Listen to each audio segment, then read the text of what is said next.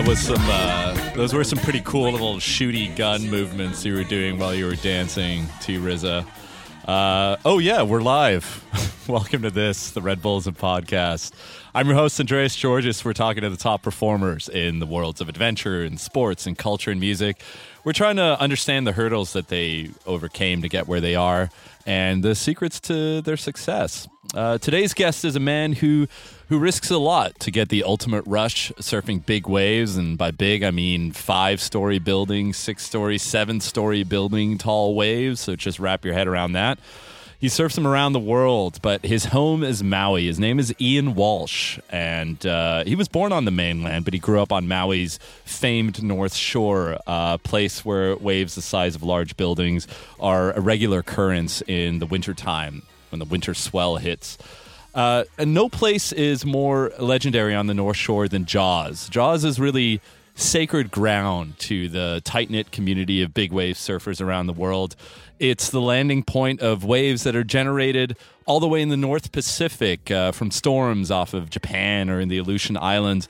Those waves make them make their way all the way across and and land at Jaws and and throw up wave faces of, of 50, 60, 70 feet um, that also f- somehow form perfect barrels. Needless to say, though, you need insane amounts of experience and uh, ballsiness as well. Uh, our guest today is in possession of both. And of course, whenever you're talking about big waves like that, you got to talk about big wipeouts. And he, Ian Walsh, is an absolutely chilling story about his worst wipeout there but also about the resolve that came out of that wipeout for him to change the way he and others train and better prepare themselves for big waves. Some of this is documented in his new film, Distance Between Dreams, which is on Red Bull TV on December 19th.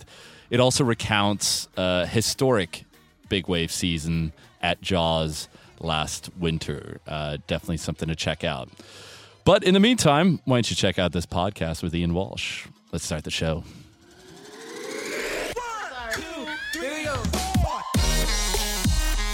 You were born in Maui. Right? I was born in Rhode Island. In bo- New, I was born in Newport, Rhode Island on the East Coast. That's where my dad's whole family's from. And he was living on Maui where he met my mom. And then they got pregnant with me, and his father passed away, and he had eight sisters. So he went home to help with his family and kind of get them all dialed for a little bit. And then they ended up having me there, and he just kind of worked around there for a little bit and helped his family. And then they just one cold day they just packed it up and moved back to Maui and that's where they settled down and then we that's what our family's move was and what what was he doing in in Maui? Like what kind of job? I think like if I have this correctly which I think I do he kind of just sent it and just went straight over there and they didn't really have everything planned. Like I had my three brothers and I and them all living in like a small one room at his brother's place until they kind of got the ball rolling. My mom was a school teacher, so she was trying to transfer over there, but that took a minute for everything to set in. And he was just kind of doing odds and ends. I think he drove a truck for FedEx for a little bit and then he locked into driving tractors for the sugarcane company. Wow. And then he's still doing that today. So that kind of I feel like Hawaii is kind of like that. Like everyone's kind of yeah. just doing jobs to do jobs. It's it is necessarily kind like this kind it, of corporate vibe that you get in Chicago, obviously. No, or, or Los York. Angeles, yeah. where we are right now. Like you have this sense of like urgency to work in these places, and I think Hawaii is more about like you kind of do enough to live comfortably, and it's more about the lifestyle of where you are rather than what it is you're doing for work. But it, like bringing like when I look back on what they did now, when you're a kid, I was so young. I was like tied up to a leash in an airport to my brother to make sure we didn't separate. So I don't really, I wasn't really processing what was happening. But when I look back on it now, for them to just like pick up and move with four young boys and just like roll the dice, like, okay, we need to just make it happen when we get there, find a house, find jobs, and just make a life. That's pretty pretty ballsy for any family to do anywhere in the world. Yeah, it appears it runs in the family, the ballsiness. Is there? Uh, do do you? I mean, do you remember when you arrived in Hawaii?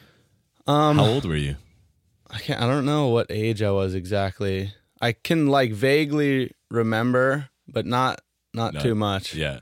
But Kind what of- was the lifestyle like? You just described it as more kind of Yeah, the, the emphasis is on living. as the lifestyle is more like what my earliest memories are is kind of a lot of our lives orientated around the beach. Like no matter where you live on the island, what direction you go, eventually you end up at a beach. And that seemed like what a lot of the kids would do on the island. Like at the end of the work week for the parents and the end of the school week for the kids, everyone goes to the beach. And that's kind of like their that's their playground. Right. So I remember that kind of having a strong sense in our lives from a pretty young age. But both my parents had to work full time to support all four boys. And we lived kind of halfway up the mountain when I was really young. So I only got to go to the beach on the weekends when they didn't have work.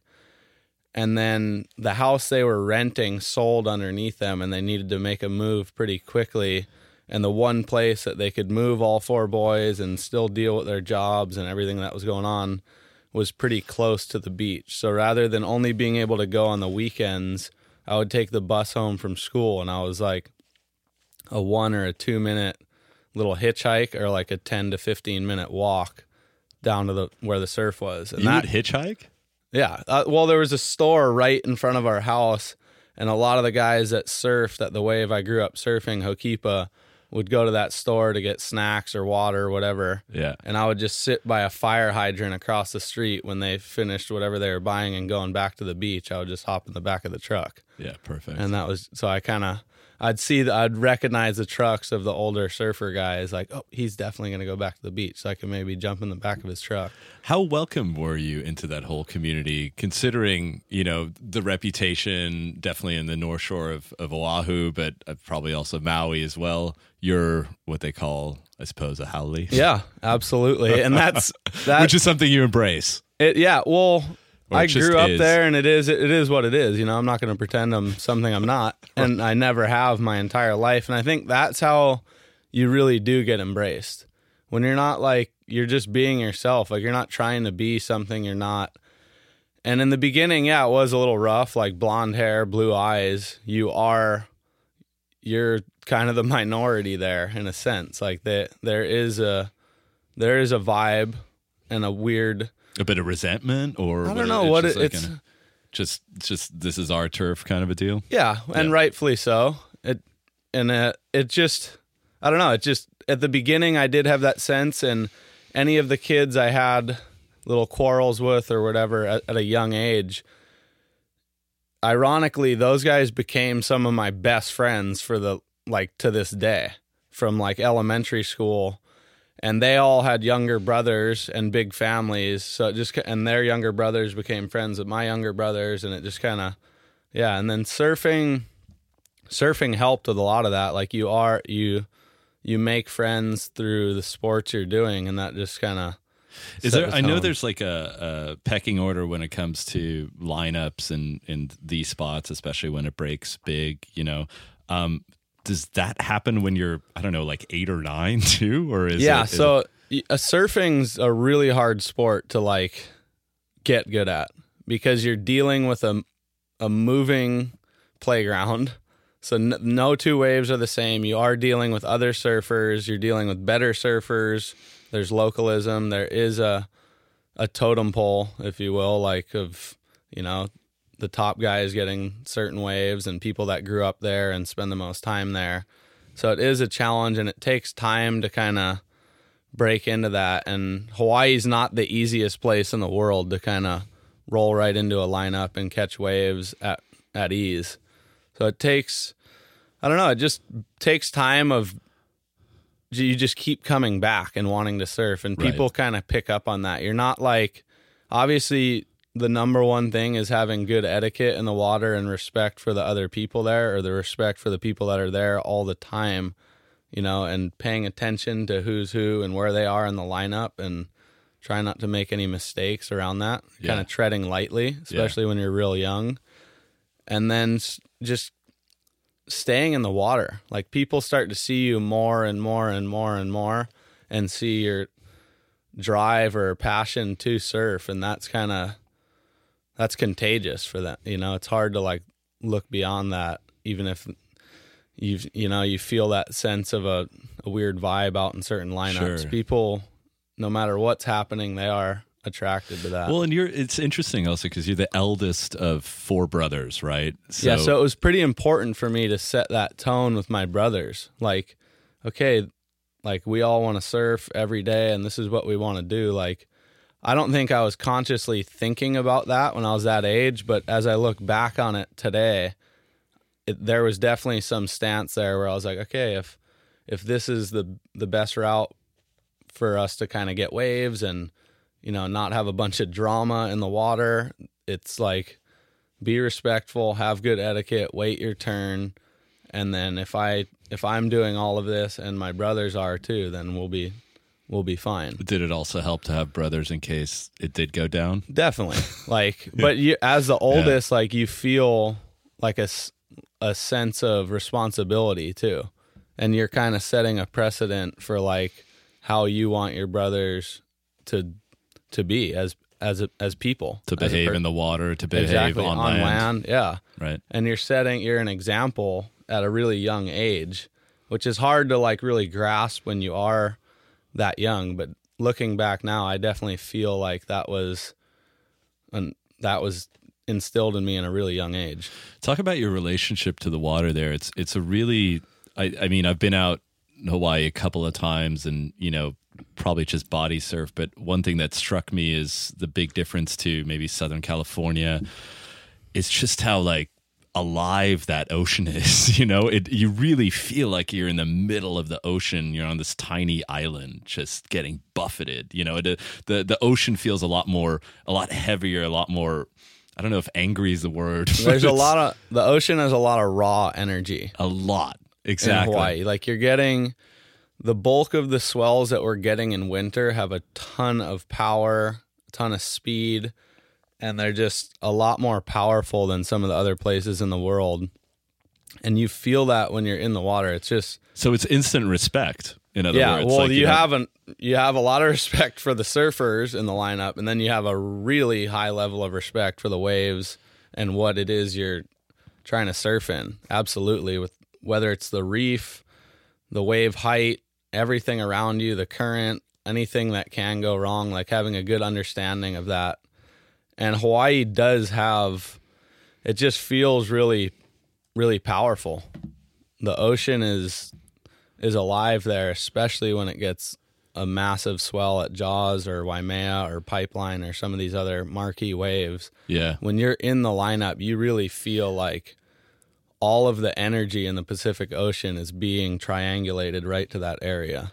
And does it help to have just been out so often to have gotten used to that, or do you never really fully get used to that energy? I mean, you get you never really get used to like waves of massive size, but you do get used to like the texture of the water, the feel, the way the wind is creating bumps, where the current's going, being able to analyze a lineup in less than 10 seconds just by a first glance to see where the current's going where the best waves are breaking, how big it is, how much energy is in the ocean, how much salt's in the air because there's no wind. Like seeing all of that, that does develop over time. And like anything you do, like sitting here doing a podcast, if you do this every day, the repetition makes it more and more comfortable as you do it. And the more time you spend in the water, you start to really be able to feel and notice these adjustments a lot faster and you find a lot more comfort in it. Okay. But at the end of the day, when like a 50 or a 60 foot wave starts standing up in front of you, you, you really, that comfort is hard to grasp because you don't get to do that as often. You might right. be able to surf in that ocean a ton and feel the wind, feel the bump, feel the current in all different sizes. But at 50 or 60 feet, you only get a few marquee days every season, if that. You started surfing probably around six or seven, I feel. But when when did the big waves start calling you? When was that? I think something. Yeah, I started surfing. My dad surfed, so he was definitely had me playing in the ocean before I can even remember. And then I got really into surfing, probably in the like the late elementary school phase, And then big waves started coming into my life through a guy named Matt Kinoshita who was shaping my boards there.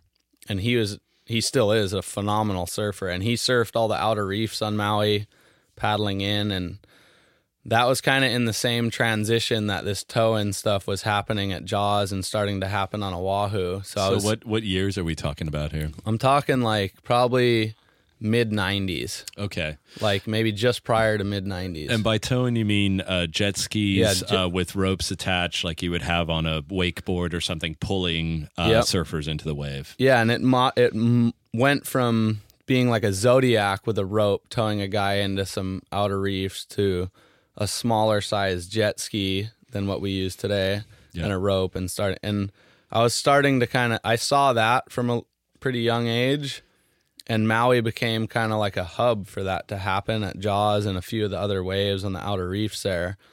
But there was also this core group of surfers that were surfing the outer reefs on Maui when I was really young, and a lot of them still do.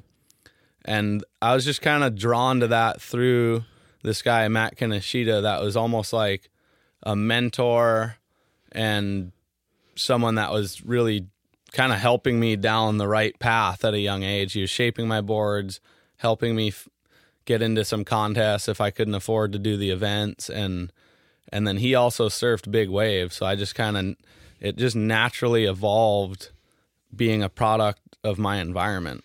Like the waves get really big on maui and provide this canvas.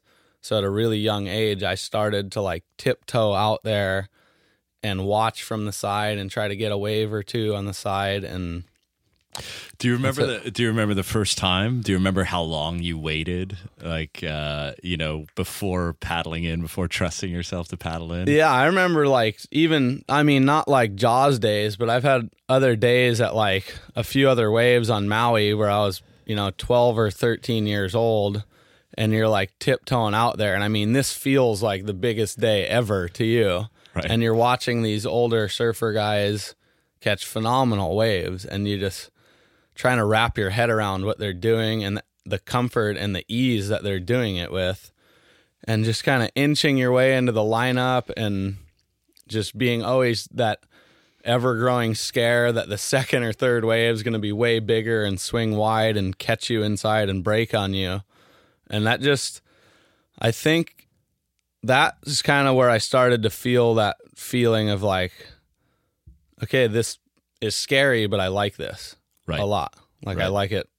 Like I want to keep doing this. And then pro- in like the middle of high school I, and towards the end of high school is when everything really ramped up. Like 16, 17, I started going I went out to Jaws one day and towed into a wave with my neighbor Luke Hargraves and that was was pretty much it. That's when like the talons locked into my back.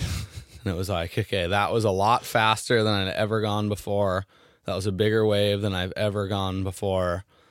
And I feel like I could have rode that way better and been way deeper. And I kind of just want a bigger one than that. And that was like when it really set in. And as I was balancing that and paddle surfing some of the outer reefs on Maui, it all just kind of started to come together. Right.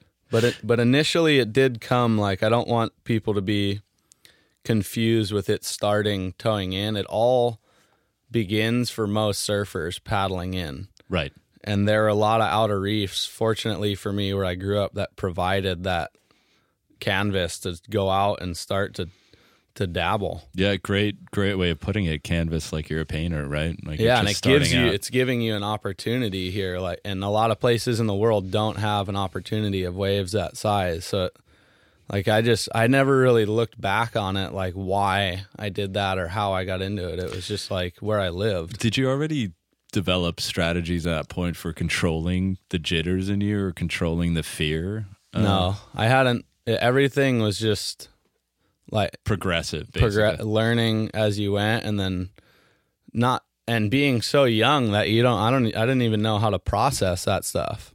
I'm like, yeah, I'm scared, but this is just how it goes, I guess. Everyone else is scared, so you know, I want to surf and I want to push myself, but I always had like this weird calming sense of being able to control that.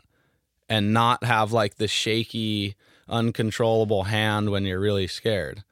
Like even the first few times I went out there, yeah, I'm really scared, but I had a a way of like controlling that, understanding it, and then taking off on a wave and everything just seems to drift away and your body works the way you want it to. And when you take off down a wave, right? You're you're at the lip, you're at the precipice. Um, you pop up smooth and then you start going down. It looks smooth on video footage. Is it though?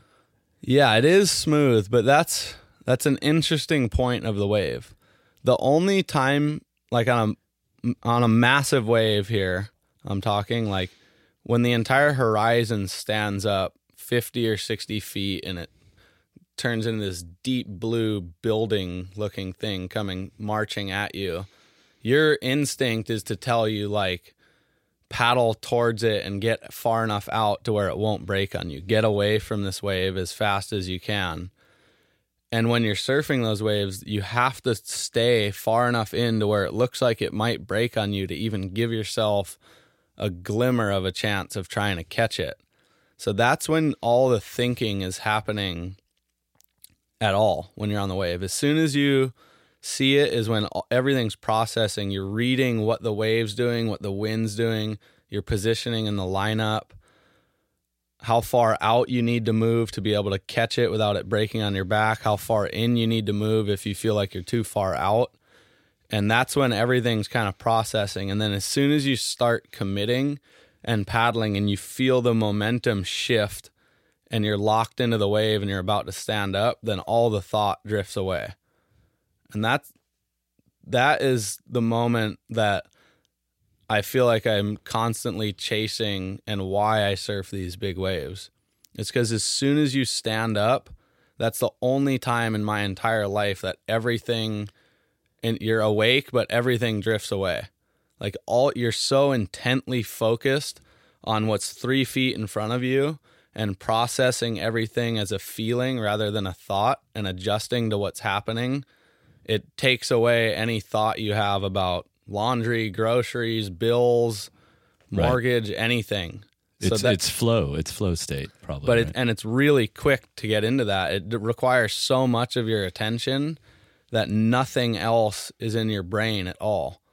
And I think that that's what's so unique about big waves in particular is it's really as soon as you start standing up and you're you feel the connection you're the, in. You're into the wave. There's no turning back. You're either going over the falls or you ride this wave to the best of your ability, and it is a wave of magnitude. Then that all of that stuff drifts away, and it's that's pro. I think that's the reason I enjoy surfing these God, waves it'd be, so it'd be just great to have that in regular life, right? Yeah, and outside and, of the water, right? That yeah. ability to just switch and immediately focus and have it all drift away. Yeah, and not be worried about your phone, not be worried, you know, right. about anything. And right. you can get that in small waves as well. I get that a lot if the waves are really good or if the waves are really fun, head high, and it's rippable. I still find that, but in big waves, it's just a really heightened version of that for me. And that's like, it's different. Like you have all these thoughts and this processing going on at the front of your mind when the wave stands up. And then when you actually take off on the wave, you're almost like, all, there's no more thinking. It's all just a feeling and adjusting to what's happening. And that's pretty rare. And I maybe in other other sports people feel that when they get sure really into the moment, but that's the only time in my life. Like I have a lot of sporadic thoughts and a million different balls in the air at all times. And that's the only time where like in that window of seconds that everything I'm only in that one moment and I'm not thinking about anything else. Let's talk about the risk of it as well because you can't talk about big waves without talking about mm-hmm. just incredibly epic brutal wipeouts and hold downs for minutes on end in a churning sea washing machine like you never imagined in life. How uh when was your when was do you think back on your first experience of that? Yeah, I've had a few bad ones. I've had two in particular that were really like sometimes night altering, sleep sleep altering like falls. like you might wake up because you're thinking about it kind of a thing or like having just for a, a long time after the fall. You're like thinking about it before you fall asleep. Just I've had two of those. And what what happened in those? The first one is actually at Jaws when I was 20 years old, and it was the biggest day I'd surfed at up till that point by far and away. This is January 10th, 2004. And I just 20 feet, 25 feet.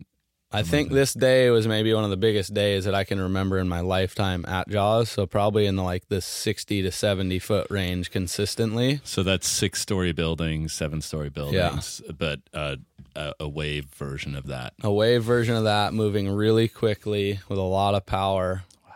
okay. and and I just I ha- was having a really good day and starting to feel it out. And this was the biggest day I'd ever surfed up until that point, and I was starting to feel the difference in speed. Like the difference between a 40 foot tall wave and a 60 foot tall wave is on the 40 foot tall wave, you can make whatever equipment you have pretty much work.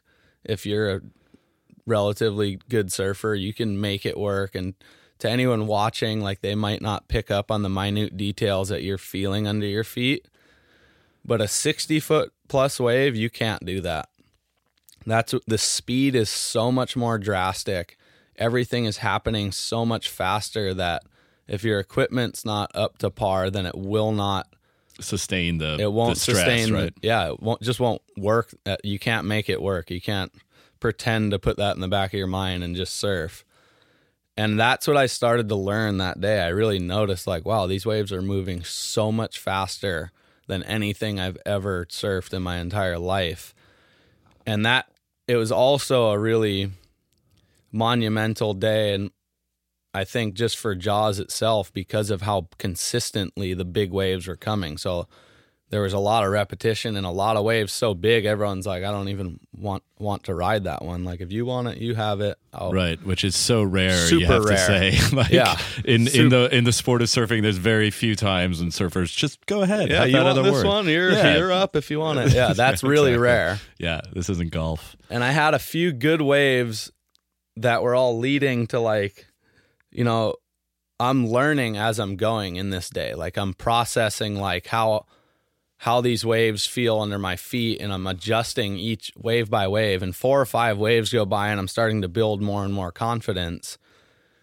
And one wave came that I kind of I caught an edge and what I mean by that is the board rolled over and I slowed down almost to a stop at the very top of it right after I had let go of the rope to get into it. And as I hit that, I started to like almost hop, try to hop into the wave to regain my momentum. And that hung me at the top of about a 50 to 60 foot wave, like right at the top as it's getting beyond vertical. And in my head, I was like, oh, that slowed me down so much that if I do get into this wave, I'm going to be behind it and be able to go right into the barrel rather than being in front of it, which you are a lot of the time. And I like fought my way back in, hopping into this wave, and then got the momentum back into it. And as I set my line and pulled up into the pocket, which I thought was going to be a really big barrel, the whole wave adjusted and started to clamp. And I could see that happening as I got like halfway up the wave. And I tried to adjust my angle to straighten out and try to outrun it landing on me and it literally just met me halfway. Like all the force of the wave landed right on my chest and knocked the wind out of me and blew both life jackets I had. It broke both zippers open and just flew them off my chest. And I caught one of them in my arm. And then that's when everything slowed down and I got picked up after having the wind knocked out of me. And I, it felt like a waterfall, like a huge waterfall, like real slow going over the falls. And I luckily got like a tiny little breath as my head popped out going over the wave. And then I landed and it just went into like a really violent impact. Almost like your your heart rate's as high as it would be in like a spin class.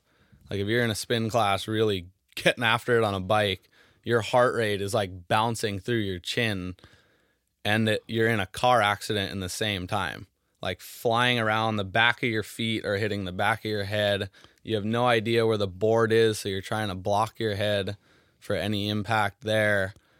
And deep in the back of my mind, I knew that if I kind of lost this little life jacket and I did black out because I had the wind knocked out of me, that I would have no nothing to surface me so the guys could find me and maybe do CPR after if I did go under. All these thoughts are going through your head. Yeah, because normally when you fall, you, ideally you get a nice big breath and you're like, okay, I'm comfortable, I'm calm, I'm relaxed. Like I just got to ride this out and wait for my window of opportunity and punch it to the surface.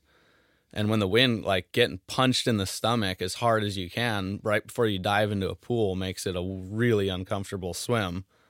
So that's kind of what's happening. And as I started to s- try to swim to the surface after being as calm as I could, it st- it, it started taking me so many strokes, big strokes to try to get up, and it's still really violent underwater. And I opened my eyes because I started to feel like I ha- I'm right. The pressure on my ears is releasing. I'm close to the surface, and in my head, I'm like, I need to get up, or I'm not gonna beat the next wave.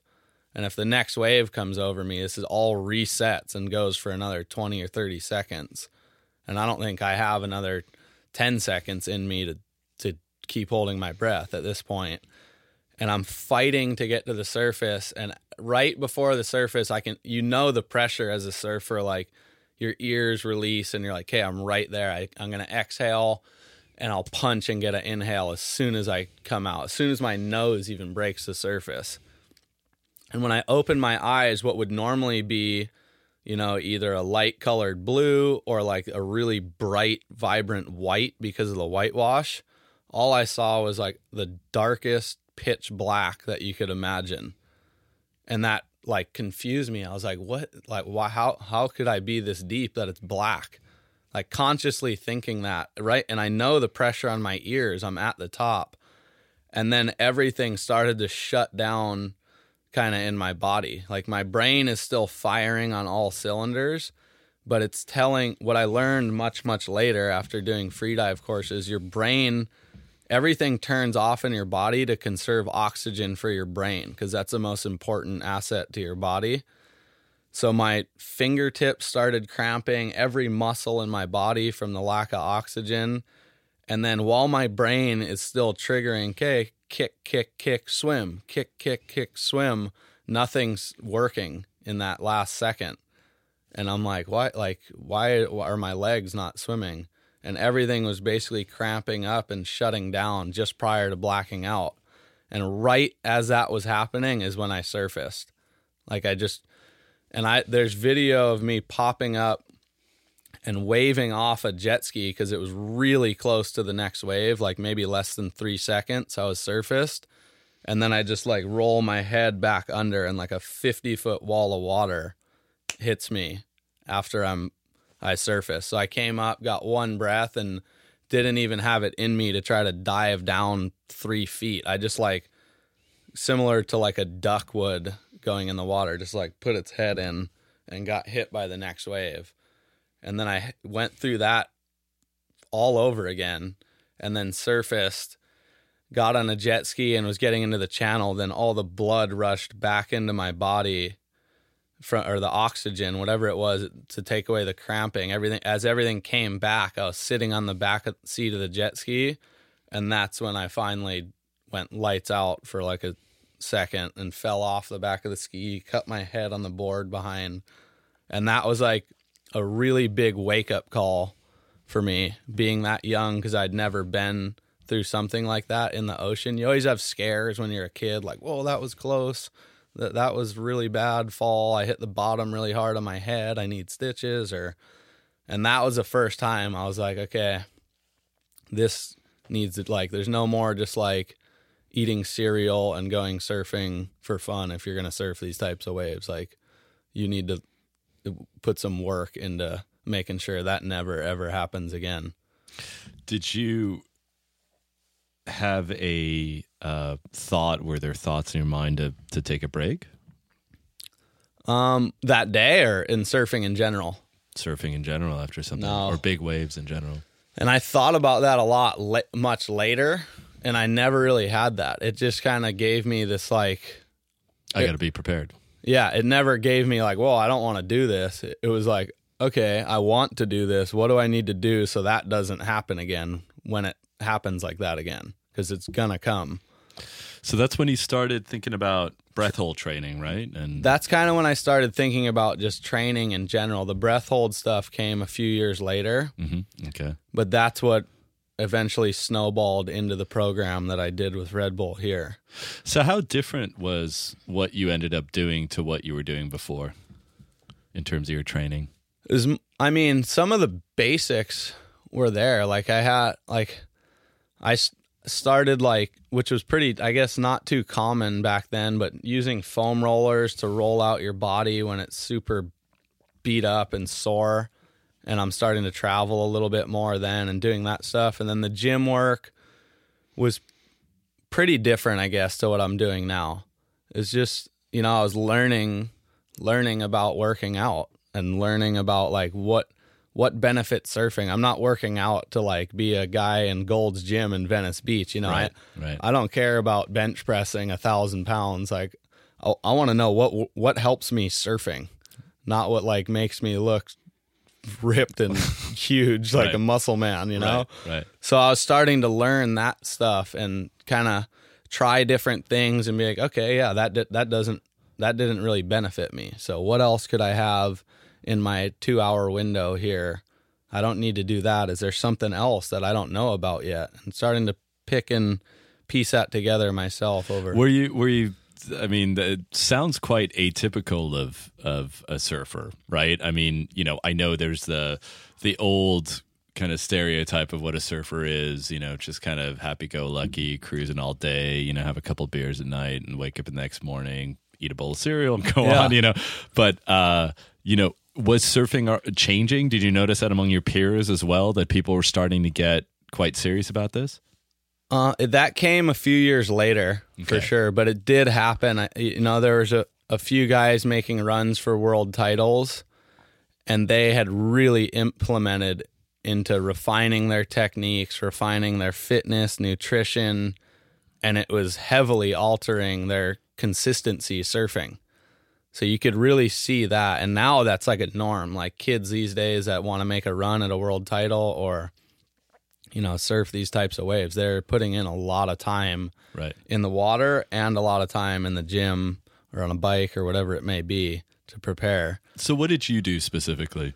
I guess well then was a lot of a lot of gym stuff and that parlayed into a program that I kind of do now, which is a ton of road cycling and a ton of time in the gym doing a lot of activation work. What does that mean? Like an act. So if I'm to surf a really big day, like I wouldn't go in and do like a super intense workout to where my body's sore the next day. I'm just making doing activation things that are making sure the muscles of, are firing the way I want them to everything's in line the way I want them to, and everything's working really quickly without having to think about it. So just turning everything on. And then right. when you hop up on a board, you feel like, okay, my reaction time is there, my timing's on, everything feels good. I don't have like a kinked up like rotation in my ribs compared to where my hips are that's slowing down a little minute second detail that you would need. And then the other side of it is putting in a lot of time. If it's not going to be a big swell, then I'm doing a lot of intense workouts, like upper body endurance workouts, tons of lower body stuff, coupled with um, a lot of it is all mixed in with bike riding. So I can use biking as a way to flush out anything that's built up lactic acid and it's no impact on my body. Right. And then the third facet to all of it is the breath work. So doing free diving specifically and some modified free diving things that cater towards the violent nature of being under a wave and also taking some of those concepts and bridging them into the gym. So I'll do circuit training, like a really high intensity circuit training session. And on some of the circuits, I'm holding my breath for like 20 seconds and then I have 10 seconds to breathe and then I hold for 25 seconds while I'm doing this workout and then I have 5 seconds to breathe and then hold for 30 seconds and then I have 3 seconds to breathe, hold wow. for 35 seconds. And that's like simulating coming up and being like I only have a second before the wave. And you start to really feel what your body, your heart rate's high, everything's there and obviously it's in a controlled environment making sure i'm not if i do black out i'm not going to hit my head on anything and how how incredible has the progress been in terms of your breath holding like how how much how much could you hold at the beginning how much can you do now that's a great question so the reason i i had never shared this with anyone prior to coming to red bull and they have um Andy Walsh was building this program to help their athletes, Dr. Andy Walsh. And he he came to came to me and was like, "Is there anything we could help with that you you know you have a lot of access to things right now? Is there anything else that you might not have?" And I was kind of like, "Oh, I don't, you know, I kind of I'm pretty good. Like I don't really ask for more than I need, and I have enough to what I'm but doing. You had a shameful secret, and I had never told anyone I can't really hold my breath that long. Interesting, and which seems like uh, you know everyone says it. They're like, "Well, what? Like, how, what how do, you do, do it?" Right? Yeah. I mean, and my yeah. answer to that was always, "I just hold it as long as I have to." Right. I, am not like I'm not I mean, trying I'm to not, hold it any longer. I'm than, not dead right now, so obviously I hold it as long as I need to hold it to stay alive. Exactly, and right. that. But I had this underlying thing like I can't hold it that long just sitting on the couch. Like that's kind of scary as a surfer. And another thing is going deep. I had cleared my ears one time because one of them wouldn't clear when I landed a plane. I think in like in Europe or somewhere. And when I was w- walking off the plane, I was trying to pop my ear, and when I did it, I just went lights out for I don't. I later learned that it might have been from dehydration or just from excessive travel and mm-hmm. everything. And then when I cleared it, it just kind of turned off, and I woke up, and there was like ten people around me on an aisle of an airplane, and I had hit my head on the little armrest. So I'd oh. always had this like little underlying fear like if I'm at 25 feet down and I go to clear my ears, am I just going to fall asleep again? Interesting. And that would be a really bad place to fall asleep. Not the best place. Yeah. yeah. So that I kind of had that going on a little bit and then they I read a, in a in-flight magazine about this guy that was training David Blaine to do his world record attempts and all his magic shows that he, and he's really putting in like 7 minute breath holds and in the same article, the guy's wife is like a world champion freediver. And he Tiger Woods is super into it and it's helping Tiger like breathe and practice and calm down before his like championship putts. That's I mean, that's the interesting thing about breath hold training, right? Is that it's not really just for surfers at all. It's actually Anything. for anybody. It's yeah. it's right before you send that email that you're gonna regret later. It's it's yeah. before a presentation. It's I mean that right? It's, and that that's exactly what it is. And I started to resonate with that as I was reading this. Like, whoa, this is way more than just about free diving or doing some crazy magic stunt in New York City in a bubble. You know, like right.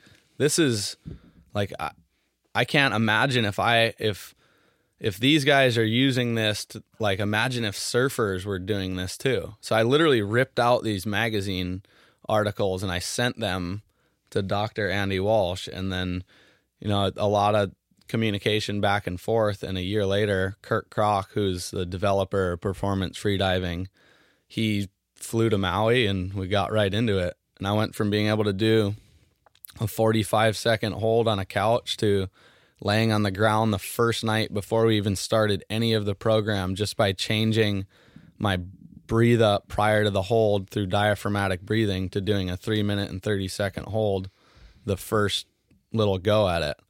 And then after the evolution of training with them, now I can do a five minute static underwater in a pool and free dive 155 feet at depth. So that helps. Yeah. So that, and it also, for me, I had this fear of drowning. Yeah. The first time I did the program, I was like, I mean, everyone, like anyone, I don't, yeah. I don't want to drown. I yeah. don't want to die. I really like surfing. I like being alive. And my end goal is to come home every time after these swells. And part of it was I want to know what it feels like to go through that in a controlled environment. So I laid down in the pool and tried to push myself past the point of being in control and you so lose motor control. Where does this come from? Like, where does this drive to want to push your limits specifically in water come from? I don't know. Curiosity. Curiosity, and is it also that that you were faced with so much, um, you know, adversity with that hold down and at Jaws? I mean, was it kind of this this part I, of it? I can master this somehow if I just put in the right training. I mean, do you have that thought like I got this now? You know, like I've I can hold my breath for long. I, I know what it's like to be in the washing machine underwater. Um, I I can I I'm I can do this. Yeah, I think it's not so much about like I can do this because things can go really bad. If the board hits you in the head, you get knocked out, you're done. If the board like I could be put in another situation where I get the wind knocked out of me and I don't have the air that I would like to have. But now I have a really, really intricate understanding of what my body is going through. I know that as soon as I start having contractions or convulsions because of a lack of oxygen, that I have a lot more time left in my tank. Whereas prior, I'm like, okay, that's the that's the red siren going, like you're about to drown. And now I really understand what my body's going through when it's put in these extreme cases. And I have a much better understanding and a sense of calmness and comfort with that. Like when you can slow your mind down, it can slow the rest of your body's panic down. And the only way to really slow your mind down is to understand what's going on. Right, to rationalize it, yeah. right? To think your this way, is what's to happening. your way through it. Yeah. Yeah. Yeah. Um you've got a new film coming out, Distance Between Dreams, uh, which highlights what can only be described as an epic year at Jaws, which we'll just call your home break for lack of a better for lack of a better term. It's not really. It's it's uh, it's a rare wave, isn't it? Um, set it up for us a bit. What what is what makes Jaws so special? Jaws is a very unique wave in the fact that the ocean floor outside of it the bathymetry creates these large. This is off the north shore of Maui. Off the north shore of Maui, and the swells that are generated from like the northeast part of Japan and almost drifting up towards the Aleutians in Alaska. Those storms send so much energy, and the bathymetry, the ocean floor outside of Jaws, ramps this energy up. And as it approaches the lineup at Jaws, it seems to get bigger and bigger and bigger. Where a lot of waves, the ocean floor can take away from it, or the way an island is set up, the refraction can take away the size. So when the size comes, it gives this magnitude of just a massive wall of water, and then the bottom of the lineup itself at Jaws is almost built to handle these size of waves. The channel is set up. It has a right and a left to surf. And it's not just like what you'd stereotypically think of a big wave where it's just a massive drop and then you go straight. Jaws is set up like a performance small wave, but a 50 to 60 foot wave. Which is insane. It's really rare to have a wave that size for that long and it's barreling and running like it's pipeline or backdoor. You could get, as you would say, pitted. You could get pitted. You could yes. get pitted. Yeah. So you, you could, could spend time in the green room. Yeah, and that's rare for a big wave of that nature to have that. And when the waves get big, it jaw it just consistently does that. And I think the way that it's set up, some waves might only be, you know, 30 to 40 feet. Jaws just seems to ramp everything up. And a 30 to 40 foot swell at other places on other islands or other sides of Maui is like 50 to 60 feet at Jaws. So it gets consistently a lot bigger than everywhere else that I've surfed. I, I, I was out on a boat um, when Jaws was breaking, and you were probably out there. Kai Lenny was there. Maya Gabeira. I was following her around. Big wave uh, surfer who's, mm-hmm. who's a, a female um, and incredibly talented and good at it. But um, one thing that really struck me was how the land disappeared um, when you're out on the boat. Like uh, when you're in the trough of the wave, you couldn't see land anymore. And it's not like land was far off in the distance. Land was actually quite close. But you just it just was gone. It was just a wall of blue.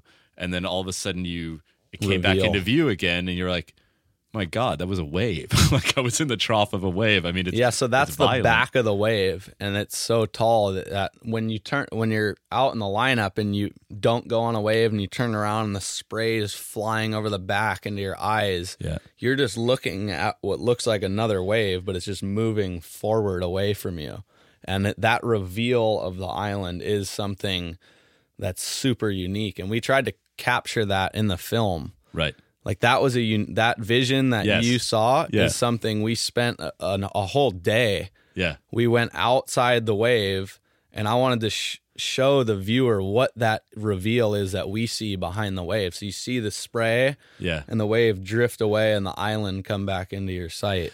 Jaws is really the focus in this film. Why was it important for you to capture it? Why was it important for you to what what did you want to tell people? People who've never been surfing before, never been to Hawaii before. I think Jaws is a good chunk of the focus. We have a few other facets to what the film, the backbone of the film is, but what I was really trying to do with Jaws is I feel Jaws is the pinnacle of surfing big waves right now.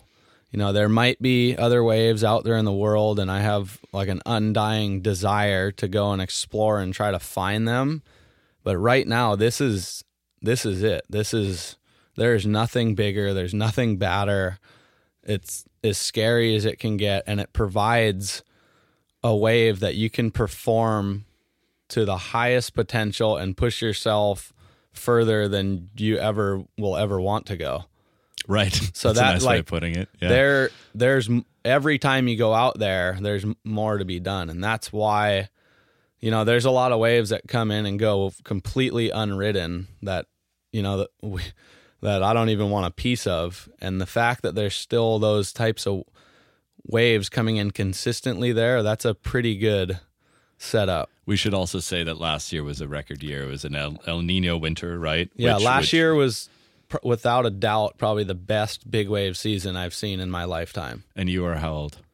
I'm 33. That's that's at least three three decades. That's yes, a, that's, and that's like, a lot. That's a long time. That's at least twenty years for sure of right. like consistently watching every day that breaks. Yeah, on amazing. Maui in winter. So, and the reason for that is we had so many really big swells that came with really rare light winds.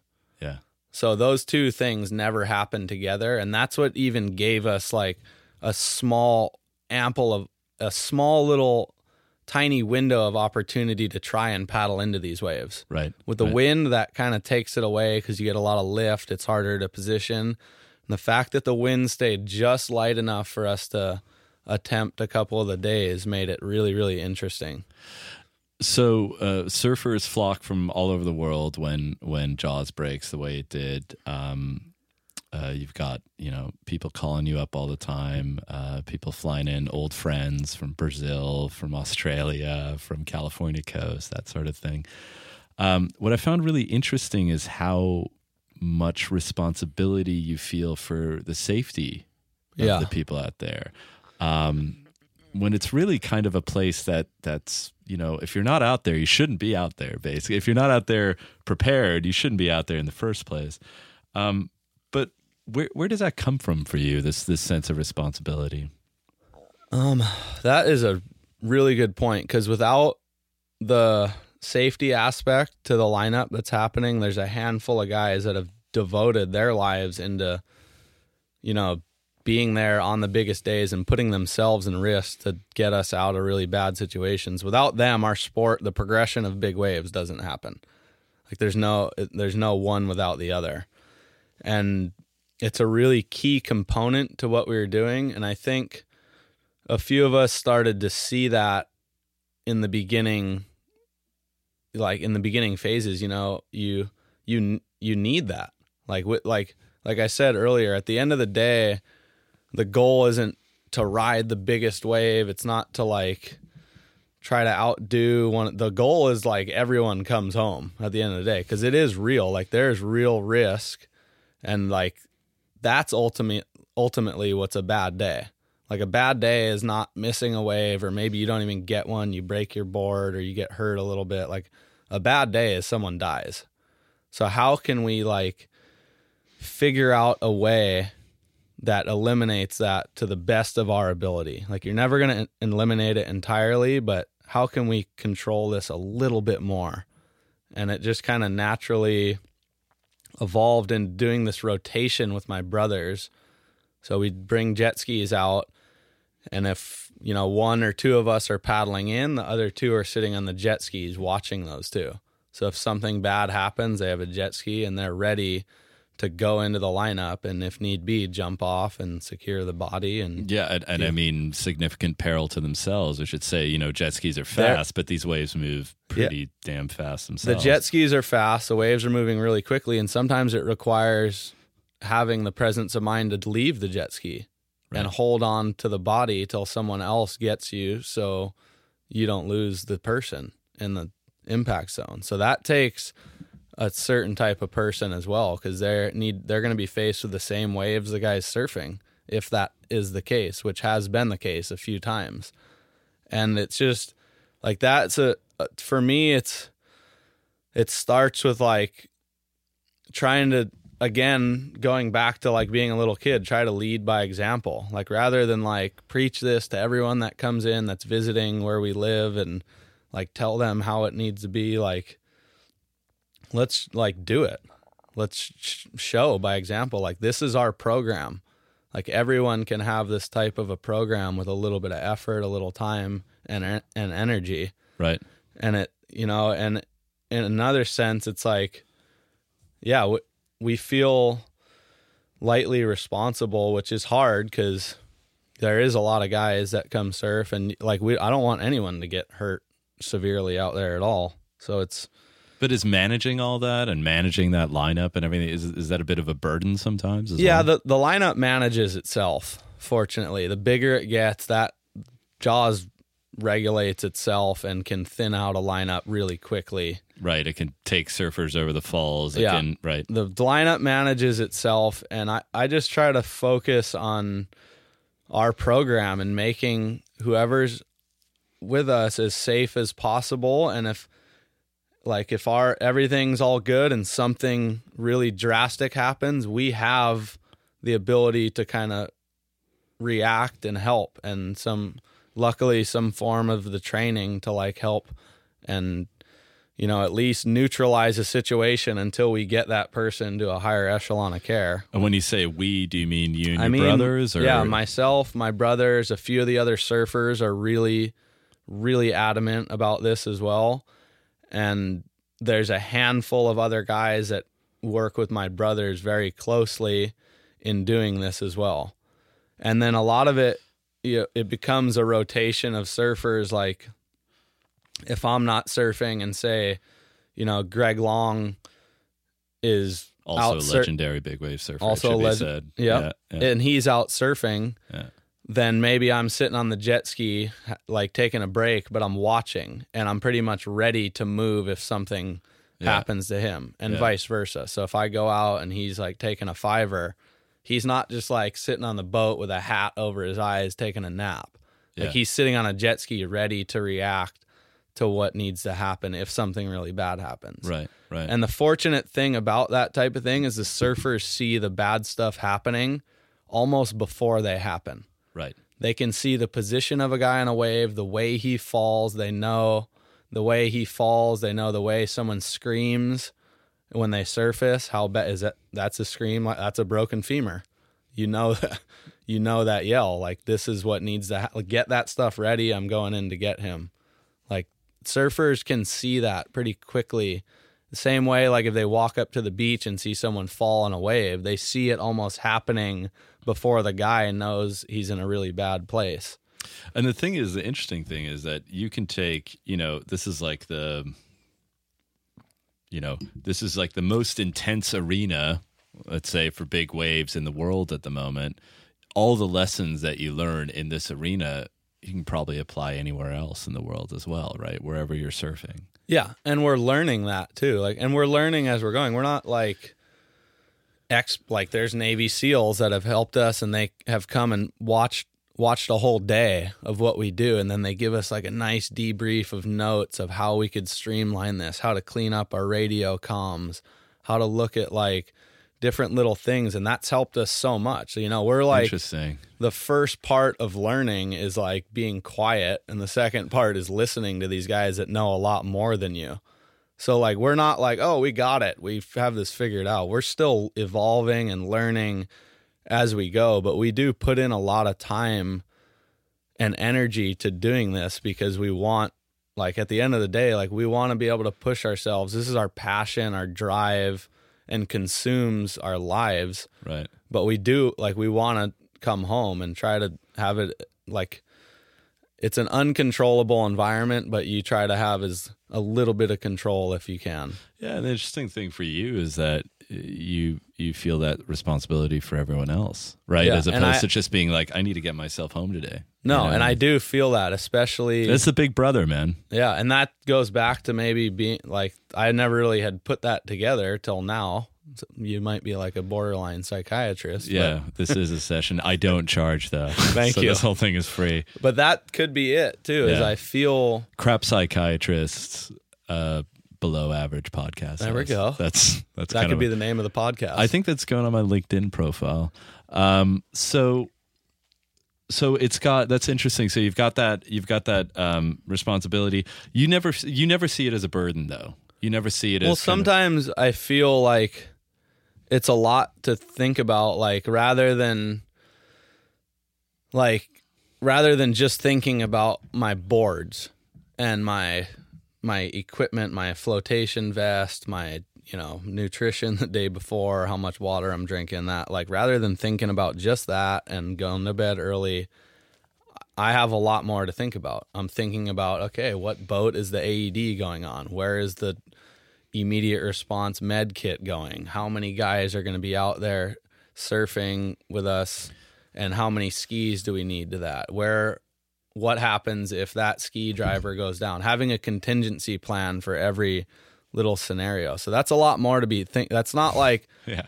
like a, uh, Novak Djokovic is not thinking about anything but his tennis racket, his shoes, and his nutrition. That's right. He's, He's, not, not, thinking, about, like okay, security at the stadium. his opponent, if he like sprains his ankle, how's he going to get him out of the lineup in a heli basket? Right. You know, Right, Like, right. there's Right. so sometimes I do wish like, oh man, it'd be nice to just think about this. And part of what we've built, like my brothers and I and, and some of our friends at home there, is it's just kind of morphed into this program where everyone like now a lot of guys know a lot more about it to where it's not just on a couple of our shoulders. Like everyone kind of understands the program and last winter was so big by the end of the season we had it like down to a science for what we need, the timing it takes to get everyone out to the lineup, get everyone in safe, get all the skis in, the boats out of the water without losing them into the waves that are breaking on the boat ramp and you it's just like we're learning as we go and I think having everyone open to like learning And do you, with all this preparation, you know, you take this very seriously. Uh, your training seriously, your nutrition seriously, um, the safety of people in the water, your equipment, um, progressing that equipment. Do you remember in all of this to also just enjoy the surfing? Oh yeah. Well, the, as soon as like all of that, that's why I like surfing so much. Like I said, I can have these ten thousand different balls I'm juggling in the air, and then as soon as I get in the water, all of that goes away. And that's part of like what surfing is for me. Is yeah, I can have all these thoughts about that, and I that's the reason I surf in particular. Maybe big waves, it might be that sense of intense focus or flow in those those rare moments.